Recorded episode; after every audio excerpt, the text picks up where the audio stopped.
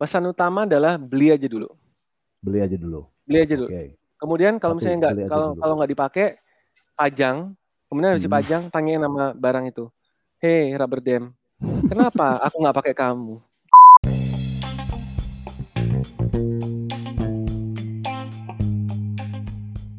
Halo, selamat datang di podcastnya Dokter Gigi Gaul. Pada kesempatan kali ini, kita akan membahas mengenai pemakaian rubber dam di praktik dokter gigi sehari-hari. Kenapa rubber dam? Karena menurut saya pribadi, rubber dam ini masih merupakan sesuatu yang asing dalam tanda kutip dipraktikan. Kenapa? Karena dulunya kalau eh, angkatan saya di golongan kolonial ini kan nggak dapat kurikulum rubber dam dan setelah mencari informasi sana sini ada informasi bahwa rubber dam itu tujuannya untuk isolasi terutama di bidang endodontia saat proses perawatan akar. Nah sekarang untuk mengetahui lebih lanjutnya mengenai rubber dam juga sebagai pencerahan kepada saya kita ngomongin rubber dam dan untuk narasumbernya saya pilih yang memang kelihatannya getol mempopulerkan rubber dam di Instagram di akun Instagramnya Dr. Gigi Rio Suryantoro SPKG. Halo Om Yo. Halo, selamat pagi. Halo, selamat pagi. Dia karena Selamat pagi. Nah, kapan wawancaranya pokoknya selamat pagi. Iya, apa pun, kapan pun wawancaranya, kapan pun Kapan pun. kondisinya, gue selalu lihat pagi gitu loh. Benar. Semuanya pagi. Buat informasi, gua nih jarang ketemu sama bukan jarang, hampir belum pernah ketemu Bu, eh sama ketemu dong. Kita Ya, kita pernah belum, ketemu enggak, enggak. dong. Iya, ini sebelumnya. Dan Iya. pertama kali ketemu itu kalau nggak salah waktu webinar eh seminar di Medan ya. Iya, Nah, eh, ini Medan betul. Betul. ketemu betul, Rio nih kayak ketemu kawan lama banget. Begitu ketemu ya enggak guguknya langsung gitu. kayak kawan lama nggak ketemu berapa tahun. Aja. Padahal sebelumnya memang benar-benar ketemuannya cuma chatting-chatting aja gitu. Luar biasa Masya. Allah, Masya Allah. Nanti kalau ada yang ketemu jangan kaget sama Rio kalau kayak udah kenal lama ya. Memang orangnya gitu selalu semangat dia nih. Ya, semangatnya Rio nih. Oke. Om Yo. Eh, Siap. Kita manggil Om Yo aja ya. Ya, Jadi kita mau bicarain soal rubber dam nih. siap. Karena ini kan memang seperti yang tadi di intro disebut sama saya juga bahwa kalau saya sih angkatan saya nggak ada kurikulum untuk eh, pemakaian si rubber dam ini pada saat praktik atau pada saat koasnya gitu ya. Jadi Siap. memang formasinya sangat minim. Nah sekarang kita mencari tahu bersama di sini sama si Aryo ini sebenarnya alasan awal pemakaian rubber dam ini untuk apa sih gitu? Jadi eh, rubber dam itu pertama kali ditemukan tahun 1864. Ush, Nah, iya, tahun ada 1864. ya, Mak? Iya, itu jauh banget. 1864 itu jauh sebelum si Pangeran Diponegoro tuh. Jadi, di Pak, Ponorogo ya? Pa- Pangeran Diponegoro itu meninggal tahun 1863 apa 1865. Jadi something around that area. Jadi gitu. Jadi eh, 1864 ditemuin sama Dr. Sanford Christie Barnum namanya tuh. Dia Oh. terkenal banget. Jadi kalau misalnya nemu rubber dam pasti ke Barnum, Barnum, Barnum, Barnum. Nah, itu dia yang nemuin tuh. Oh. Prinsipnya gampang karena eh, kita tuh di dunia kedokteran itu aku nggak ngomong kedokteran gigi ya kedokteran itu kan Hmm. lebih lebih tua ya the oldest science ya betul. itu eh, ada prinsip yang namanya isolation of the surgical site jadi kita itu perlu melakukan isolasi area kerja supaya mencegah adanya kontaminasi dalam eh, area kerja itu nah dulu bingung dong. Gue gimana caranya mau melakukan isolasi area kerja di mulut nih? Karena di mulut tuh eh, ada bakteri gitu kan ada darah ada ah, sorry Dan ada ada media yang saliva- memfasilitasi saliva, ya. saliva itu ya. saliva jadi ada sala- saliva ada da- darah gitu ya ada uap air yang dari sini. Gue gimana caranya mau nambel nih? Gue gimana cara mau melakukan perawatan perawatan dulu kan belum ada perawatan saluran akar ya. Dulu tuh nam, root canal eh, apa namanya, kita ngomongnya itu eh, root canal system itu baru ditemukan tahun 1900 istilah root canal system Oke. jadi sebelumnya itu pokoknya ada namanya eh, perawatan gigi gitu ya. Jadi eh, perawatan saluran akar tapi belum disebut dengan endodontik. The terminologi atau koin eh, the, the term endo- endodontologi itu tahun 1940-an. 1950-an. Jadi makanya dulu ada Ingle tahun 1950-an gitu ya, Wayne kadang-kadang kayak gitulah. Nah, tapi kalau uh, apa namanya sebelum sebelumnya itu nggak ada. Kita cuma tahu gigi, gigi itu kotor, kita harus merawat gigi dan gimana caranya kita merawat gigi dalam keadaan steril. Nah di situlah dia bikin namanya rubber dam clamp yang sampai detik ini tuh masih sama bentuknya. Oke. Gitu, Dari iya. pertama kali dia ditemukan tuh ya.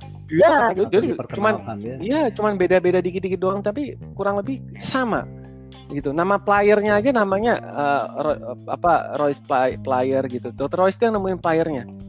Yang dia mengembangkan playernya, kemudian ada klaimnya, ada namanya punch-nya, punch rubber dam itu namanya Ainsworth Hmm. punch. Jadi uh, punch itu yang kayak ngebolongin sabuk ya. Jadi tau tau- tau nggak tukang Oh, sabuk iya, itu iya, suka iya, ngebolongin ya. Nah, rubber dam punch-nya itu itu dia ditemukan nama nah, sama dokter namanya dokter Ainsworth. Nah, jadi dokter Ainsworth itu yang yang yang menemukan menemukan sampai sekarang namanya Ainsworth punch. Gitu. I see. Jadi uh, rubber dam ini benar-benar udah lama gitu. Ya, Lama Itu banget. pertanyaan itu pertanyaannya, kenapa di Indonesia sendiri bahkan pada saat saya kuliah gitu ya, Loh. tahun 90-an belum belum uh, 95. belum masuk Lo kan ya. 95. 96, sorry. Eh, 96. Sorry, 96. tahun 96 belum ada bahkan sampai lulus di 2005 ya, di 2005. Heeh, belum ada untuk untuk apa war war eh kalian nanti lulus pakai rubber dam ya gitu. Mm-mm. Kenapa lama banget sampai ke kita 200 tahunan lebih berarti ya? Uh, jadi enggak dong, lu masa 200 tahun? 100 Kan tahun lah. 1864 katanya. Iya, 1864. Oh ya, 100 150 tahun lah, ya kan? Sebenarnya begini loh, itu karena zaman dulu ilmu itu tidak ter apa rata, Mas, menurut aku. Oh, Jadi dulu tuh belum ada internet tuh zaman dulu. Jadi benar, zaman dulu benar. Ilmu Mulai ada kadang-kadang gitu tuh. Jadi tahun 70-an tuh masih dipakai ya. karena kan i- Iya, jadi zaman dulu tuh yang pinter tuh kan founding fathers-nya FKG ya. Jadi jadi yang pinter yang founding fathers-nya ya yang dia ilmu yang dibawa itu ya dulu kayak gitu. Perkembangannya juga yang tahu dia dia aja. Tapi dengan adanya internet, dengan adanya kayak gini nih sekarang kita kita bisa dengerin webinar-webinar dari orang luar negeri, itu ilmu itu wah rata itu. Jadi ada kalau menurut gue nih sekarang namanya desentralisasi ilmu menurut gue. Jadi desentralisasi skill, skill yang dulu itu cuma dimiliki sama orang-orang tertentu, sekarang semua orang bisa mempunyai skill itu. Asal mau mau pelajari ya. Yes of course, harus. Soalnya kalau ada ilmunya aja orang yang nggak mau belajar kan sama aja bohong bukan ilmu. Iya, betul, betul, betul banget. Oke. Gitu Oke. ceritanya. Sekarang kan tadi jadi itu tujuannya untuk isolation of the surgical site gitu ya. Ya, Site. Kenapa butuh isolasi segitunya pakai rubber dam? Bukannya, bukannya. Selama ini pun perawatan saluran akar M2 itu tanpa rubber dam juga kan berjalan baik dalam tanda kutip gitu ya. Tampon, tampon sama suction aja nggak cukup gitu? jadi begini ceritanya. Gini loh, ceritanya tuh gini nih. Eh, kenapa gue melakukan perawatan tanpa rubber dam bagus? Nah kita nggak tahu eh, bagus itu sakit eh, penyakitnya berkurang atau rasa sakitnya berkurang gitu dulu. Jadi contoh kayak gini ya, contoh kayak gini nih. Hmm, Di Indonesia, di Indonesia itu ada bias antara sakit dan penyakit. betul. Eh, kalau sakit itu bahasa Inggrisnya pain, Eh, penyakit itu disease. ini ya, Iya. terminologi ini ya. ya. Jadi di di eh, rasa sakit itu adalah pain, eh, di- eh, penyakit itu adalah disease. Nah, jadi kalau orang bule atau orang luar negeri, orang Inggris ngomongnya eh, my pain has reduced gitu ya, Hmm. decrease, eh, but the the Disease the remain. disease remain gitu. Jadi masih ada disease-nya. Tapi kalau di kita seakan-akan hilang rasa sakit. Tunggu dulu ya. hilang sakit, hilang penyakit. gitu. hilang sakitnya itu hilang penyakitnya karena dasar kata dasarnya itu sama sama-sama Oh, iya. ngerti nggak sih gue Masuk akal, masuk akal. Jadi- masuk akal. secara secara psikologis kalau kita menghilangkan rasa sakit berarti seakan-akan menghilangkan penyakit itu sendiri. Sehingga banyak bermunculan. Pokoknya kumur-kumur pakai obat eh, gambar burung kakak tua ini eh, Oh, iya. hilang. Nah ya kan? Loh iya lu bisa aja lu hilang rasa sakit lu tapi uh, the disease still persist, yeah. still exist gitu. masih ada gitu ya, masih Iya. Sekarang pertanyaan gini, tahu nggak periodontitis apikalisnya itu benar-benar hilang atau memang ternyata dia asimptomatik? Karena kalau nggak ada pain kita sebutnya asimptomatic apical periodontitis.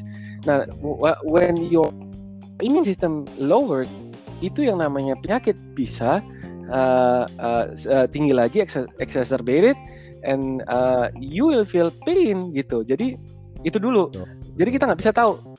Jadi kalau misalnya aku sekarang bilang, tapi selama ini gue nggak pakai endo uh, endo itu tidak pakai rubber dam baik-baik aja. Kalimat itu perlu dibuat secara saintifik. Bener nggak sih endo tanpa rubber dam itu baik-baik aja secara buat penelitiannya gitu supaya jelas.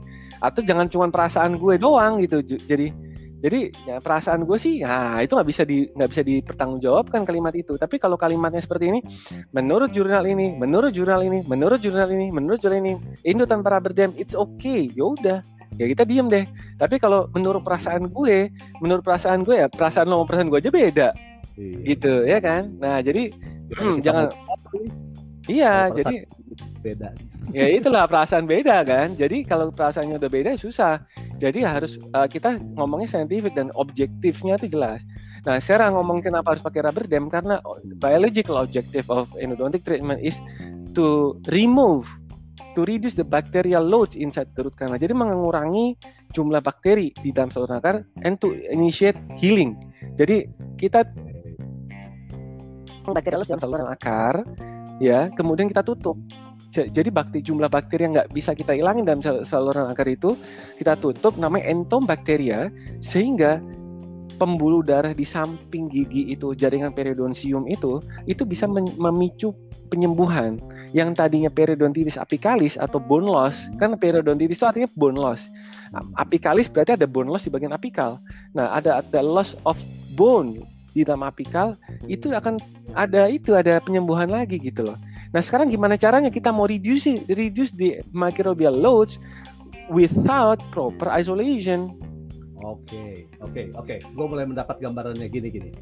Uh, karena kita berusaha mengurangi jumlah bakteri yang ada di dalam saluran akar itu, minimal kita nggak nambah lewat misalnya dari saliva gitu ya atau yeah. dari yang lain dengan mm. mengisolasi pakai rubber dam gitu ya. Yes, of course. Tapi intinya adalah itu gitu ya.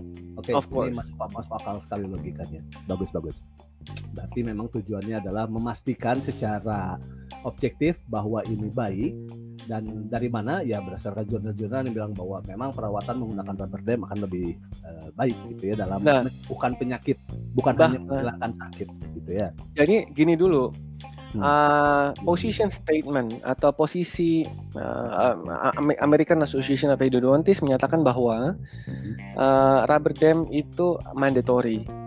Jadi only rubber dam isolation can uh, apa namanya prevent uh, uh, tooth from uh, um, like only isolation can prevent uh, tooth from indigenous oral bacteria. Indigenous oral bacteria itu berarti emang bakteri yang udah ada di situ. Iya dong, indigenous bacteria berarti hmm. kalau kita perawatan kita melakukan perawatan bedah, indigenous bacteria emang di sono tuh kayak bedah digestif di bedah digestif itu dalam perut yang udah ada bakteri di situ gitu. So you have to be aware about it. Lu stitchnya harus beda dong. Nah, kita juga gitu dong. Uh, kita perawatan saluran akar lu harus beda dong pada saat melakukan perawatan apa?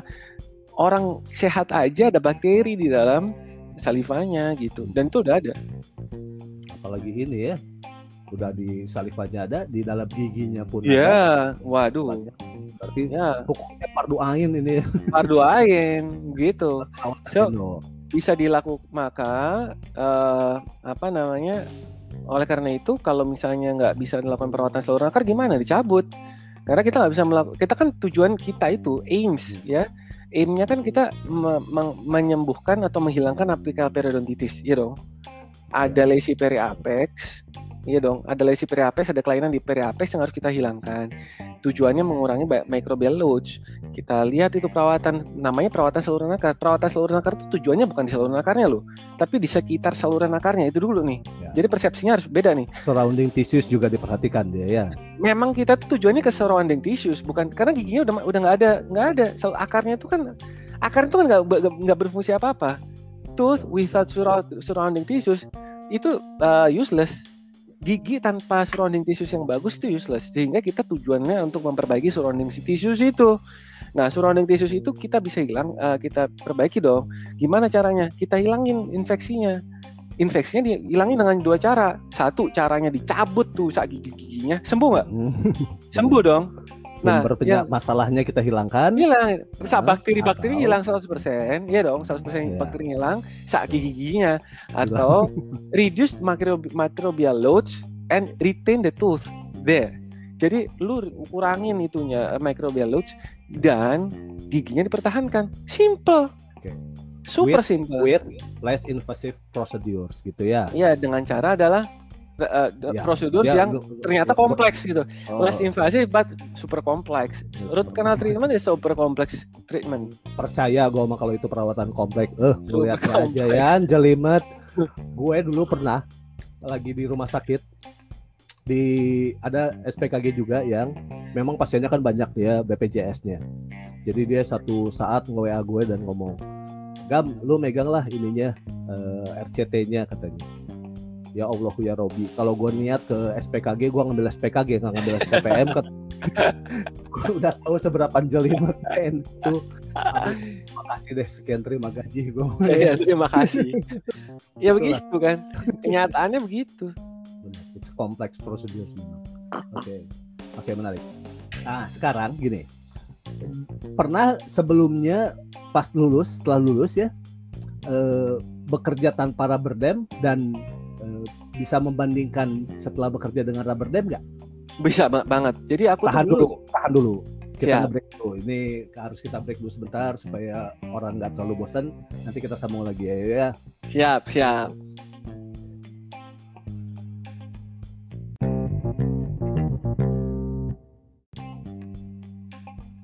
Halo, kembali lagi di podcast Dokter Gigi Gaul setelah sebelumnya kita ngebahas mengenai asal muasal dari rubber dam dan aplikasinya tujuannya di bidang kedokteran gigi pada saat kita melakukan perawatan itu. Sekarang kita akan melanjutkan di bagian kedua yang sebelumnya udah dilempar pertanyaan apakah ada perbedaan sensasi antara sebelum dan sesudah memakai rubber dam. Oke, kembali lagi ke Dokter Yo, Om Yo. Jadi gimana Siap. nih? Apa ada perbedaan sensasinya tadi katanya kan ada banget gitu ya? Apa nih yang paling terasanya nih? Satu, hmm. baru ngerasain kerja Indo dengan super nyaman tuh pas pada saat pakai rubber dam, super nyaman. Lebih fokus, lebih safe because we are uh, using uh, high high strength ya, uh, sodium hypochlorite 5.25 oh, okay. ya. Oh, jadi sih, jadi jadi lebih yakin bahwa uh, mukosa juga akan aman gitu ya? Oh aman dong, aman, semua aman, nggak ketelan file kalau jatuh nggak ketelan ya dong benar, benar, uh, kemudian pada saat melakukan um, apa namanya watch winding movement initial file kita pakai hand file itu nggak kena saliva jadi kita nggak nggak itu nggak apa nggak licin licin okay. kan kalau filenya kena saliva kan licin iya, iya. Oke, okay. gue iya, kan? walaupun memang ini sebenarnya sensasi yang hanya bisa dirasakan oleh endodontis gitu ya, tetapi iya, iya. memang ini uh, sesuatu iya. yang krusial gitu. Iya super luar biasa. Itu. Jadi memang memang beda banget. Lo dulu tuh aku juga eh, nggak uh, dipakai rubber dam waktu waktu kuliah. Sempat gitu ya, sempat ya. Kan aku kuliah juga nggak diajarin gitu. Jadi kita kan beda tipis ya, cuman uh, berapa tahun. Beda jauh ya, mohon maaf air batin. Kita beda jauh, Pak, Bos. Pakai lagi. Bukan beda tipis, Bos, beda jauh. ya, jadi memang ternyata dulu nggak diajarin juga. Nah, kemudian kita uh, masuk spesialis karena aku tuh 2010 masuk spesialis. Uh, ternyata gambar-gambar yang di textbook textbook itu namanya rubber dam tuh begitu bentukannya gitu. Pas masuk spesialis gitu. Nah udah tahun 2010 Itulah mulai tercerahkan tuh ya. Iya gitu tuh mulai tercerahkan gitu sih. Ya enak kok. Pokoknya kalau udah pakai rubber dam whoever you are siapa pun lebih nyaman. Lebih aman lebih nyaman gitu ya. Nyaman fokus. Aman jadi siapa yang pengen fokus. nyaman pakai silakan pacaran sama rubber dam nah itu pakai siapa mau nyaman pakai rubber dam ya kita rubber dam oke iya begitu okay, kurang lebih. Semua, semua mulai masuk akal nih. Sekarang gue benar-benar gue masih serius ya bahwa gue sendiri mulai mendapatkan pencerahan yang cukup uh, signifikan di sini. Masya Allah. Kalau kita ngobrol, kalau kita mencari via uh, teks aja gitu ya, jurnal-jurnal atau apa, sensasinya cuma ngebaca oh tahu gitu. Tetapi nggak bisa membahas secara mendalam gini kan ini kan eh karena harus gini. Bukan hanya sekedar bawa teks bilang ini tetapi secara logikanya bahwa ini akan terjadi ini akan terjadi ini akan terjadi. Ini jauh lebih menyenangkan mendapat informasi seperti itu ya. luar biasa. Oke. sekarang kita bicara ke yang agak sedikit hmm, prinsipal nih. Untuk pemakaian rubber dam ini apa yang harus diperhatikan nih? Indikasi dan kontraindikasinya Oppo nggak ada lu pasang aja susah amat nggak tetapi katanya ada untuk yang uh, alergi latex ganti aja lateksnya pakai yang uh, non latex. Oh, ada bahan rubber dam yang non latex ada. gitu ya. Okay. Mas, ini as simple as this. When you are married and you are wear you wear condoms, long condoms itu latex. Jadi tanya sama orangnya, uh, kalau pakai kondom uh, ada alergi nggak? Simple. Okay. Kalau nggak ada kalau belum. Ya, ya, karena pasien gua rata-rata udah nikah sih soalnya udah oh, tua. Gitu. Jadi gampang terok ukur. Iya, gitu. tapi tapi um, um, aku uh, gini ya minimal aku udah kerja rib, uh, ribuan mm-hmm. Wah lu lebel lu kerja. Gini aja lu lihat video gue di YouTube hmm. itu ada 600 ah, 600 apa apa nama channelnya? Apa nama Rio, channelnya? Rio Suryantoro Rio Suryantoro. Di YouTube Rio Suryantoro keluar aja ya. Iya. Itu ada 700 case 700 video semua pakai rubber dam. Semua. Semua. Semua pakai rubber dam semua case nya nah alhamdulillah dari anggapnya seribu baru satu orang yang alergi.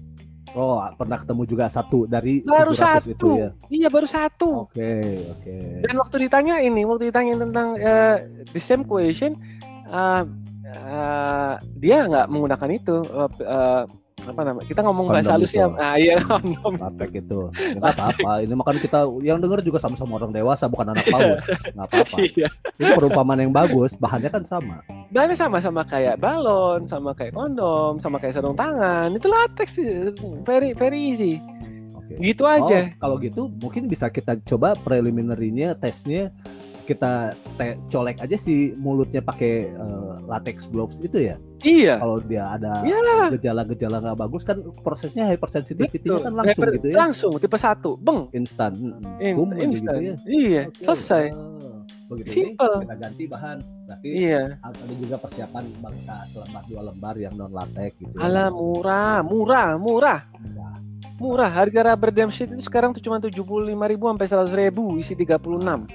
36 nanti peningkatan kos ke pasiennya bisa lebih ya. 200 300 persen. Oh kita pakai rubber dam nih tambah 300 ribu gitu kan. 400 persen tangan ya. Bapak mau nggak pakai rubber dam tapi kemungkinan tinggal keril bla bla bla bla bla kita tambah ya Pak ya. Gitu ini bagus ini strategi marketingnya S4 ini bukan S3 lagi sama, sama. kalau gue juga kalau di penyakit hmm. mulut ya sistemnya sih gini. Uh, kita kita uh, dokumentasi apa ya gitu. Tetapi kalau mau lebih terlihat futuristik ya kita pakai oral camera yang akan cost more gitu.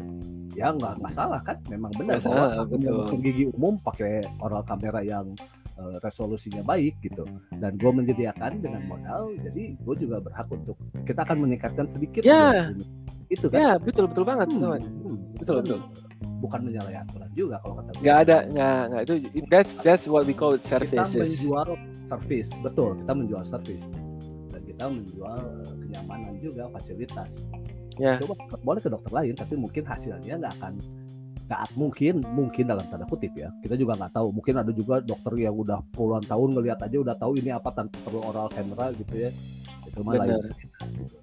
Ya itu tanda rubber dam juga bisa menjadi nilai lebih dipraktekkan bahwa oh sekarang yeah. makanya ternyata ada uh, pengetahuan baru pak bahwa kalau kami mesti pakai rubber dam ini dan uh, saya akan mencas mungkin di awal 100 ribu lebih atau 150 ribu gitu ya. Hmm. itu kan juga termasuk sesuatu yang terdengar menyenangkan sebenarnya. Wow super, luar biasa, betul, betul banget. Dan emang ke depannya akan kayak gitulah. Bayangin aja sekarang semua orang Indonesia itu punya handphone sekarang. Hmm. Jadi mereka pasti akan tahu ah, apa sih perawatan saluran akar itu. Langsung lihat lah ini kok nggak pakai mulai kritis memang. Wah Hmm. kritis, kritis, kritis banget. Cuman zaman dulu kritisnya sama dokter bukan sama dokter gigi. Sekarang Betul. krisisnya sama dokter gigi gitu kritis gitu. Udah mulai tanya ini ini kenapa sih gitu. Itu tadi Udah tahu. karena ilmu dokter gigi baru berkembang karena internet baru berkembang gitu ya. Wah itu betul banget. Itu sedunia kok. Itu sedunia kayak gitu kok. Hmm. Tadinya itu pusat-pusatnya cuma di Eropa, US, eh, Hong Kong University gitu, cuma gitu-gitu doang. Tapi ya eh, dengan adanya internet tuh berupa ada distribusi yang merata. Aku bilangnya sih ini dis- eh, apa desentralisasi ilmu. Jadi yang tadinya ilmunya tuh cuma dipegang orang tertentu, sekarang skillnya banyak kan juga dipegang sama kita kita gitu. Betul, betul. I agree totally. Oke. Eh, yo, ini Siap. sebenarnya banyak banget ini masih ada 3 4 pertanyaan yang udah gue siapin, tetapi sepertinya waktu juga yang membatasi. Nanti mungkin kita sambung bagian dua gitu ya. Siap. Bagian dua yang dibagi dua lagi. Tapi sebagai penutup nih, apa pesan utama yang mau disampaikan terkait penggunaan rubber dam di praktikan dokter gigi sehari-hari saat ini? Pesan utama adalah beli aja dulu. Beli aja dulu. Beli aja dulu. Oke. Kemudian kalau Satu misalnya nggak kalau kalau nggak dipakai pajang, kemudian harus Hmm. dipajang, tanyain nama barang itu. Hei rubber dam, kenapa aku nggak pakai kamu? Gitu dulu. Pajang dulu, pajang beli dan pajang dulu. Minimal banget. Kemudian ada pasien datang, kalau nggak dipeluk, kalau belum dipakai, habis pulang praktek ngomong sama rubber damnya. Eh rubber dam, kenapa aku nggak pakai kamu? Nah hari Jadi nanti ketiga pasiennya pun nanya, wahai selembar gitu ya, apa yang kau lakukan di sini nggak dikerjakan oleh dokter gigi gitu ya. Jadi dipajang, punya dulu, beli dulu baru pakai. Percuma dong, kita cerita panjang lebar tapi nggak punya barangnya, nggak bisa ngebayangin. Kita tuh ngawang, udah beli aja dulu. Mereknya merek apa aja, beli aja dulu. Ini eh, biaya nggak terlalu mahal ya. Wah murah banget. Gue dari dulu sampai sekarang rubber dam itu ganti karena di foto nggak enak. Serius? estetik konten gitu. iya. Karena foto akhirnya gue nggak pernah beli lagi. Ya Udah malesnya gue beli. Ini selama dua tahun, gue biasa setahun tuh beli lah agak lima klaim. Satu klaim harganya cuma 200.000 rupiah. Oh, oke. Satu- dua ribu dan tuh Oh, gue gitu. lu kira berapa ya? murah lah satu klaim itu udah paling mahal tuh you Freddy yang lebih murah banyak cuma tiga puluh ribu lima puluh ribu.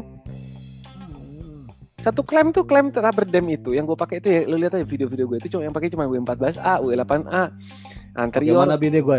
Ji, kita besok pakai rambut dan Ji kita beli murah murah banget. Lu bayangin Oke, oke, oke, oke. itu logam yang paling bagus yang gue pakai yang, yang gue Hmm. pakai itu yang paling bagus ya mohon maaf lahir batin yang merek lain. Itu Freddy karena logamnya itu satin steel itu dulu yang paling mahal karena dulu kan kita makan aja di warteg dong kita mahal dong itu ya kan tapi kalau udah praktek ya lu udah punya duit dari pasien jadi murah dong dulu gue tuh beli tuh wah berat loh itu Da- dan dari dulu gue beli sampai sekarang nggak naik tuh harga Dan tahan lama ya. Iya dulu gue beli itu dulu dulu banget tuh tahun 2000 Ta- Gue beli wah ada motor lewat maaf. Iya. Gue beli itu tahun 2013 harganya 200 ribu udah diskon. Sekarang di Fondako harganya sama, lah kan lucu. Kan berarti kan gue bisa bilang dong ini murah, ya dong. Zaman dulu gue bilang tuh mahal, tapi setelah lu pak cas cas kagak mana ada lu pakai lu pakai sonde kapan lu ganti sonde? Coba. Sonde aja nggak diganti. Ya udah seperti itulah umurnya rubber dam klaim. Tapi kan gue tipe setia yo. Berarti Iya. gua- so- eh, so- sonde aja gue jaga apalagi bini kan gitu. Nah, sama kayak gue dong. Oke oke.